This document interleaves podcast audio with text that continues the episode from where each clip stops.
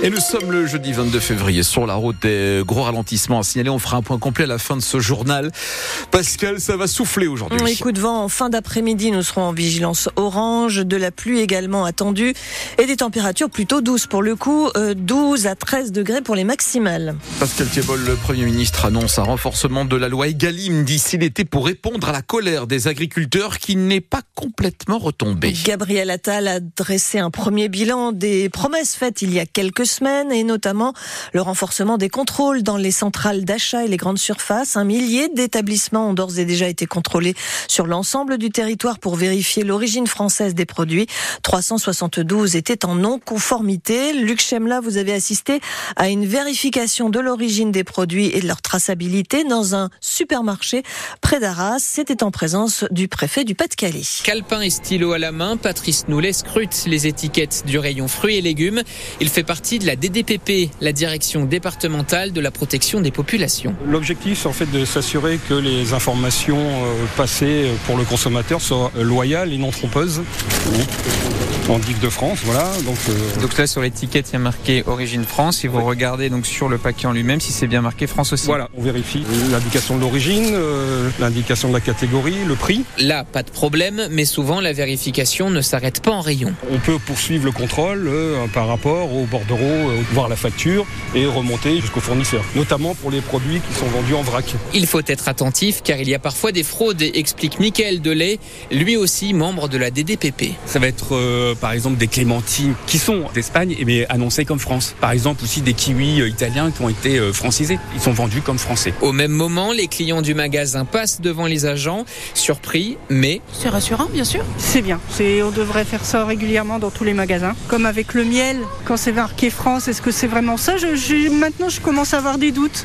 On me prend des fois pour des couillons. En cas d'anomalie, les enseignes risquent un avertissement, une mise en demeure, voire même un procès verbal. Et depuis le début de l'année 2024. Une vingtaine de contrôles ont eu lieu dans les commerces alimentaires du Pas-de-Calais. Donc 15 euh, de ces contrôles sont totalement terminés. Et résultat, 7 avertissements et un procès verbal. Chose Expo échappe à la liquidation judiciaire. Le tribunal de commerce de Lille Métropole a validé une nouvelle offre de reprise de Chaussea, l'enseigne de chaussures qui ne souhaitait reprendre que 21 magasins dans un premier temps, a amélioré son projet et envisage désormais de racheter 70 boutiques sur les 176 de la marque.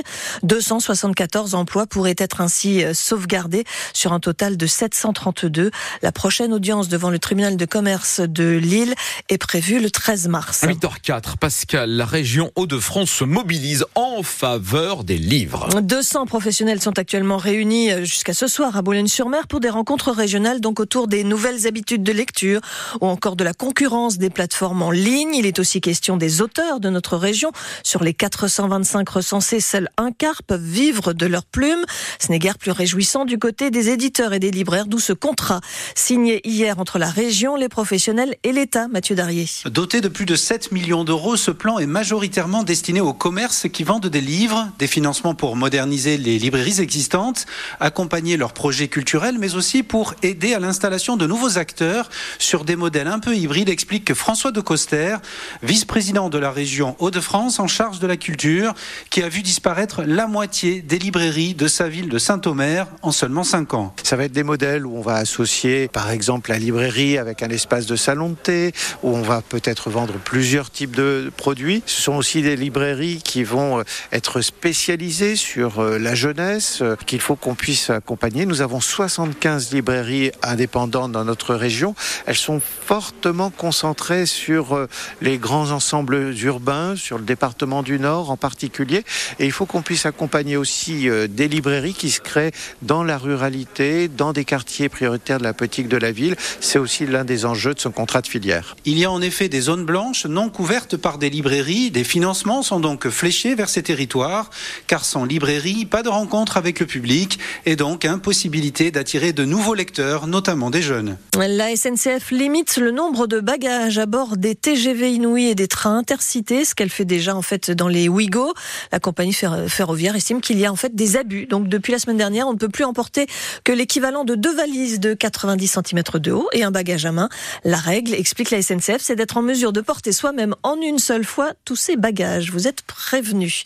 Les TER ne circulent pas entre Saint-Paul-sur-Ternoise et Arras et entre Saint-Paul-sur-Ternoise et Béthune. Aujourd'hui, en raison de cette vigilance orange au vent violent qui va débuter à 17h tout à l'heure dans le nord comme dans le Pas-de-Calais, des rafales à plus de 130 km heure sont possibles sur le littoral du Pas-de-Calais. Il va aussi pleuvoir, voie navigable de France et l'institution des Watringues sont invités d'ailleurs à mobiliser les moyens de pompage pour anticiper une nouvelle montée des eaux. 8h06 sur France Bleu Nord, les footballeurs lensois disputent ce soir le match retour de son barrage pour accéder au huitième de finale de la Ligue Europa. Vous avez tout compris? Oui, c'est ça. Les matchs retour de leur barrage, j'aurais dû écrire même. la semaine dernière, leur duel contre Fribourg a tourné court 0-0 à Bollard. Ce soir, en terre allemande, il faudra marquer. Pour cette rencontre, Lens sera privé du défenseur central Kevin Danso, suspendu après plusieurs cartons jaunes. Lens qui n'a plus gagné de match européen à l'extérieur depuis 2005, comme le souligne le journal L'équipe ce matin. C'est donc un défi de taille qui attend le RC Lens ce soir, Sylvain Charlet. Jeudi dernier, les Lensois ont été en grande souffrance à plusieurs reprises les Allemands ont été tout proches de trouver la faille. Surface de réparation, la frappe, la barre transversale. Les Allemands, le centre en retrait, la tête de Makengo et l'ouverture du score. Quel sauvetage miraculeux de Kevin Danso. Ce soir, les attaquants du Racing Club de Lens auront peut-être un peu plus d'espace car cette fois-ci, les Allemands vont devoir se découvrir pour tenter de se qualifier pour les huitièmes de finale. Le milieu de terrain offensif, Florian Sotoka. Ça a été un vrai combat euh, jeudi. Euh, on a eu euh, une très belle équipe en face de nous et maintenant, voilà, on est préparé à, à faire un gros match à, à l'extérieur et on va essayer de, de, tout faire pour, euh, pour se qualifier. Mais il faudra faire sans le patron de la défense, Kevin Danso, le central autrichien qui a été averti lors de la manche allée et suspendu pour accumulation de cartons jaunes. Le jeune ouzbek Abdoukodir Koussanov, 19 ans, pourrait donc le remplacer et fêter sa première titularisation européenne aux côtés de Grady et Medina. Un coup d'envoi donc de cette rencontre entre Fribourg et Lens à 18h45, commentaire assuré par Bastien Ducrot. Dans une salle un peu hostile, hein, nous disait l'entraîneur euh, à 7h30. Les basketteuses de Villeneuve d'Ascq ont perdu le match aller des quarts de finale de l'Euroleague hier soir contre les Hongroises de Milkoch. 78-66. Le match retour se jouera au Palacium mercredi prochain.